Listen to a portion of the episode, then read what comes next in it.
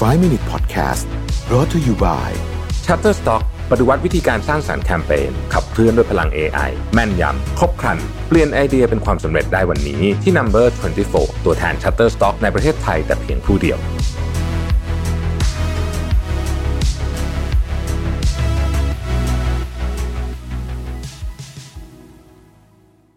สวัสดีครับ 5 minutes นะครับ คุณอยู่กับรวิทยานุสาหะครับ วันก่อนเนี่ยผมตั้งคำถามเรื่อง อายุ 60นะฮะว่าทำไมอายุ 60เนี่ยถึงเป็นวัยเกษียณแบบ universal เลยนะคือแบบทั่วโลกอะนะฮะคืออามันอาจจะบางที่อาจจะน้อยกว่านี้มากกว่านี้ แต่ว่าเวลาพูดถึง 60เนี่ยสิ่งที่คนนึกถึงจะเป็นเรื่องของการเกษียณ ซึ่งจริงคนในอดีตอาจจะเป็นอย่างนั้นนะฮะคนในอดีตไลฟ์สเปนอยู่ประมาณสักเจ็ดสิบเกษียณหกสิบแล้วก็พูดง่ายคือใช้ชีวิตอีกสิบปีนะฮะแต่ว่ายุคนี้มันไม่ใช่อย่างนั้นแล้วนะยุคนี้เนี่ยคนอายุ ยืนขึ้นเยอะนะฮะคำถามก็เลยคิดว่าเอ๊ะไอ้การเกษียณหกสิบเนี่ย มันยังมันยังเวิร์กอยู่หรือเปล่า หรือจริงๆแล้วมันมี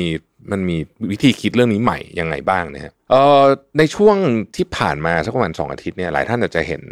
คอนเทนต์ที่เกี่ยวกับคำว่า FIRE นะ F I R E นะ FIRE นี่ย่อมาจาก Financial Independent Retire Early พูดง่ายๆคือว่า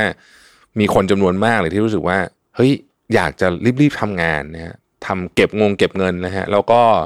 ออกจากงานประจำแล้วก็มาทำอะไรที่เรารักให้ได้เร็วที่สุดนะครับ แต่ว่าไอ้คำว่าเร็วที่สุดของคนที่ในนิยามของคำว่า fire เนี่ยคืออายุตั้งแต่ 30 เลยนะฮะสามสิบถึงสี่สิบนะครับ fire เนี่ยเป็นเทรนด์ในการเก็บเงินสำหรับเกษียณในจำนวนมาก ๆ ก็คือว่าเก็บเงินแบบ75% 50-75%ของรายได้ต่อเดือนเลยนะฮะเพื่อให้มีอิสรภาพทางการเงิน แล้วก็เกษียณออกจากงานให้ได้ในช่วงอายุสัก 3-40 ปีนะครับอันนี้ก็เป็นเทรนด์เกิดขึ้นใหม่ ด้วยจำนวนเงินที่ต้องเก็บมากเกินครึ่งเนี่ยคนที่ยึดถือหลักการ FIRE เนี่ยจะต้องประหยัดมากๆเลยอยู่อย่างมัธยัติแล้วก็ซื้อเฉพาะของที่จำเป็นเท่านั้น ซึ่งก็อาจจะขัดกับวิธีคิดของของคนยุคใหม่ที่แบบเออต้องทำงานไปเที่ยวไปอะไรแบบนี้เนี่ยนะฮะแต่ว่านี้ก็จะเป็นอีกแบบนึงเลยคือตรงกันข้ามเลยนี่เขาจะแบบประหยัดมากในช่วงที่ทำงานนะฮะคุณริต้าเฟอร์นันเดสเนี่ยนะฮะผู้เขียนบทความเรื่อง how to calculate your fire number ใน times.com เนี่ยนะฮะ เป็นคนหนึ่งที่บอกว่าเคยคิดจะเกษียณอายุตอน 65 จนกระทั่งเธอและสามีได้มารู้จักเทรนด์ไฟเออร์เนี่ยนะก็เลยคิดใหม่นะครับทีนี้คำถามก็คือว่าจะเกษียณใน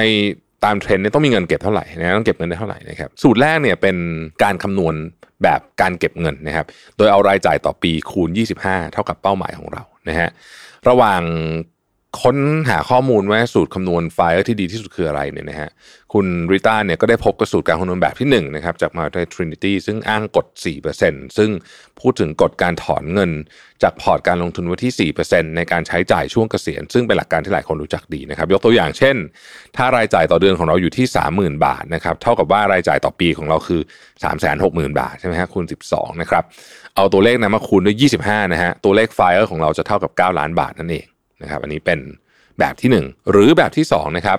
รายจ่ายต่อปีหารด้วย 0.03 เท่ากับเป้าหมายของเรา ยกตัวอย่างเช่นนะครับ หากรายจ่ายต่อเดือนของเราอยู่ที่ 30,000อย่างเมื่อกี้นะฮะรายจ่ายต่อปีก็คือ 3 6 0 0 0นะฮะเอาตัวเลขดังกล่าวเนี่ยมาหารด้วย 0.03 ตัวเลข FIRE ที่เราจะเป็นเงินเก็บก้อนที่สามารถที่จะเกษียณแบบเร็วได้เนี่ยจะอยู่ที่ 12 ล้านบาทนะครับการคำนวณทั้งสองแบบนี้เนี่ยอ้างอิงจากการศึกษาของมหาวิทยาลัยทรินิตี้เช่นกันเป็นการศึกษาที่ก็เรียกว่า ค่อนข้างจะทันสมัยพอสมควรนะฮะพวกเขาพบว่ามีโอกาสสูงมากที่คนเนี่ยที่จะทำแบบนี้เนี่ยนะฮะสามารถที่จะบริหารจัดการโดยใช้ 0.03 เนี่ยมี make sense มากกว่าเพราะว่าตลาดผันผวนมากขึ้นนะฮะในยุคนี้นะครับนั้นแบบที่2เนี่ยหารจุด0.0.03เนี่ยก็ดูแล้วค่อนข้างจะเอ่อถ้าทำได้นะฮะก็คือเป็นตัวเลขที่ค่อนข้างจะการันตีว่ามีเงินใช้ได้แบบนี้นะฮะทีนี้รายจ่ายต่อปีเนี่ยคิดอะไรบ้างนะครับ รายจ่ายต่อปีเนี่ยนะฮะก็ได้แนะนำใน list ว่าควรจะต้องมีอย่างน้อยที่สุดเนี่ยประมาณเท่านี้ก็คือค่าใช้จ่ายสำคัญนะฮะนี่คือค่าเช่าบ้านค่าน้ำค่าไฟค่าอินเทอร์เน็ตนะครับค่าบัตรเครดิตค่าประกันนะฮะค่าอาหารนะครับนะฮะไม่ว่าจะกินที่บ้านหรือทานนอกบ้านก็ตาม ของใช้ส่วนตัวนะครับเสื้อผ้างานอดิเรก สมาชิกรายเดือนนะฮะค่าประกันสุขภาพประกันชีวิตนะครับนะฮะการเดินทางนะครับ ค่าบำรุงรักษารถยนต์อะไรก็ว่ากันไปนะครับ แล้วก็อื่นๆ พวกของขวัญต่างๆนานาเมื่อได้ตัวเลข FIRE มาแล้วเนี่ยนะฮะก็จะได้รู้ว่าจะต้องทำยังไงถึงจะได้เกษียณอายุให้เร็วที่สุดนะครับแล้วก็ต้องบอกว่าคนที่ทำ FIRE แล้วสนุกเนี่ยจะต้องไม่เครียดแต่ว่าต้องทำแล้วรู้สึกสนุกกับการเก็บเงินมากกว่าใช้เงินนะฮะมันจะมีคนที่เขา enjoy การเก็บเงินมากกว่าใช้เงิน แล้วก็แน่นอนว่าถ้าทำได้นะฮะก็จะสามารถบรรลุกับสิ่งที่ตัวเองอยากจะเป็นเป้าหมายได้ในชีวิตนะครับแต่จริงๆแล้วเนี่ยตัวเลข คือสามหมื่นบาทจริงๆค่อนข้างน้อยนะคือพูดจริงแล้วเนี่ยสมมุติว่าอยากจะอยู่อย่างสบายผมบอกว่าใช้เงินแสนบาทเนี่ยนะฮะถ้าใช้เงินแสนบาทเนี่ยนะครับแล้วก็จะใช้เทรนด์ FIRE เนี่ยก็จะต้องมี 40 ล้านเนาะ40กว่าล้านเยอะเหมือนกันนะเยอะเหมือนกันนะครับเพราะว่าอันนี้คือต้องเป็น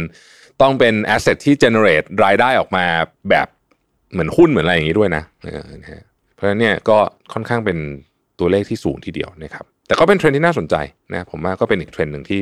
อาจจะช่วยให้หลายคนบรรบรรลุความฝันได้มากขึ้นแล้วในความเป็นจริงเนี่ย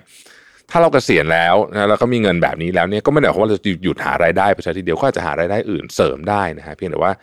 รายได้เสริมก็อาจจะเป็นทางเลือกคือมีก็ได้ไม่มีก็ได้อย่างเงี้ยนะฮะขอบคุณที่ติดตาม 5 minutes นะครับเราพบกันใหม่พรุ่งนี้ สวัสดีครับ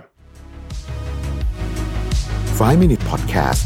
Presented by Number 24 ตัวแทน Shutterstock ในประเทศไทยแต่เพียงผู้เดียว ให้ทุกการใช้งานลิขสิทธิ์เป็นเรื่องง่าย สร้างสรรค์ด้วยความมั่นใจ It's not stock it's Shutterstock